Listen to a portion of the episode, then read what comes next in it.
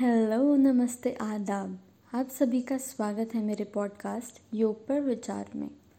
जैसा कि आप सभी को नाम से ही पता चल गया होगा कि this podcast is all about yoga इस पेंडेमिक सिचुएशन में हम सबको सिखा दिया that health is wealth boss health से बढ़कर कुछ भी नहीं है। और all over the world health को इम्प्रूव करने के लिए जो नाम सबसे आगे आया during this lockdown was yoga इस पेंडेमिक में सबको योगा करने की ही सलाह दी गई थी। पर ऐसा क्यों? क्या है ऐसा योगा में कि इतने डिफरेंट फॉर्म्स ऑफ़ एक्सरसाइजेज होते हुए भी हमें योगा करने को ही कहा? तो चलिए, पहले योगा के बारे में कुछ जान लेते हैं। योगा को थोड़ा सा पहचान लेते हैं कि योगा आखिर है क्या? उसका मतलब क्या है? कब और कैसे ये एग्जिस्टेंस में आया? क्या पहले भी लोग योगा करते थे? या फिर ये जस्ट रिसेंट ट्रेंड है जस्ट बिकॉज़ हमारे प्राइम मिनिस्टर हमें योगा करने के लिए मोटिवेट करते हैं। सो लेट्स गेट स्टार्टेड सबसे पहले सवाल आता है कि योग क्या है और उसका मीनिंग क्या है? योग शब्द का अर्थ होता है जुड़ना या जोड़ना, मिलन या मेल करना। अब हमें ये जानना है कि हमें मेल किससे करना है नॉट द ईमेल वन तो हमें अपनी आत्मा को परमात्मा से मिलाना है। मतलब हमारी सोल को भगवान या ईश्वर से जोड़ना ही योग कहलाता है। वैसे योग का कॉन्सेप्ट बहुत पुराना है, क्योंकि भगवत गीता, उपनिषद, इन सब में योगा के बारे में कुछ ना कुछ हमें एविडेंसेस मिलते हैं। जैसे भगवत गीता में लिखा गया है, योग कर्माशु कौशलम, जिसका अर्थ होता है कि कर्म करना कुशलतापूर्वक और फल की कोई इच्छा न रखना। मतलब आप अपने दायित्व को या अपने काम को सेल्फलेसली करते हैं तो वो योग कहलाता है। यही नहीं, महर्षि पतंजलि ने पाँच हज़ार साल पहले योग सूत्र नाम की एक पुस्तक का निर्माण किया था। उसमें भी योग के सूत्र दिए गए हैं। जिनमें से एक सूत्र है, योगस्य चित्त वृत्ति निरोध, जिसका मतलब है चित्त की वृत्तियों का निरोध करना ही योग है। अर्थात कि अपने फ्लिकरी माइंड को कंट्रोल करना थॉट प्रोसेस को कंट्रोल करना ही योग कहलाता है। पर योग कहाँ, कैसे और कब आया था, कब प्रकट हुआ था इस धरती पर, इसे कहना बहुत मुश्किल है।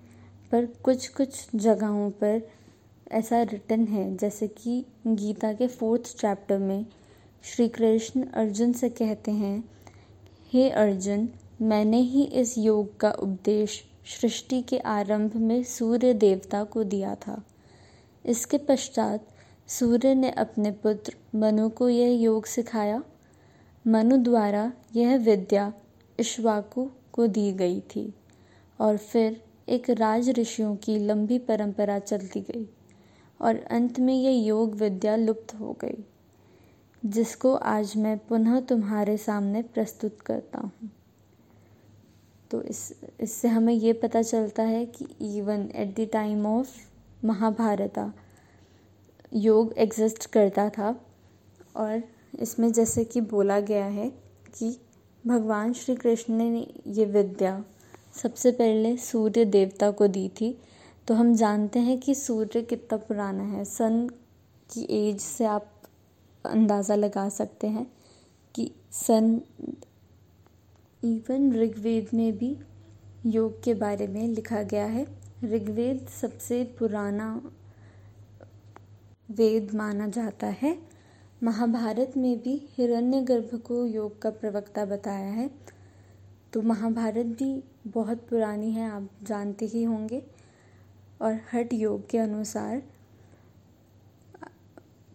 योग के आदि वक्ता भगवान शिव को माना गया है। तो आप ये भी जानते हैं कि भगवान शिव कितने पुराने हैं। तो हमें ये तो क्लियर हो गया कि योग आज से तो लोग नहीं कर रहे हैं। बहुत पुरानी विद्या है ये। ये सब तो है रिटर्न एविडेंसेस तो आप अंदाज़ा लगा सकते हैं कि योग कब से लोग कर रहे हैं और योग कितना पुराना है और इसकी कितनी महानता है कि इवन श्री कृष्ण ने अर्जुन को ये विद्या दी है।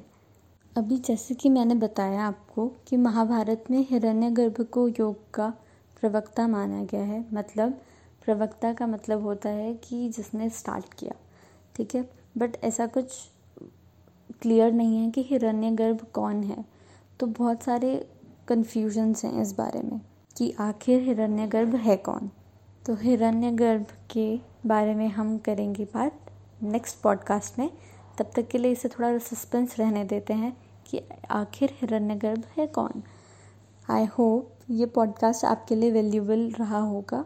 एंड आई होप आपको ये योग की थोड़ी बहुत विद्या मिली होगी। Thank you for listening see you take care और अपना ध्यान रखिए हैंड सैनिटाइज करते रहिए और सोशल डिस्टेंसिंग मेंटेन कीजिए। Bye bye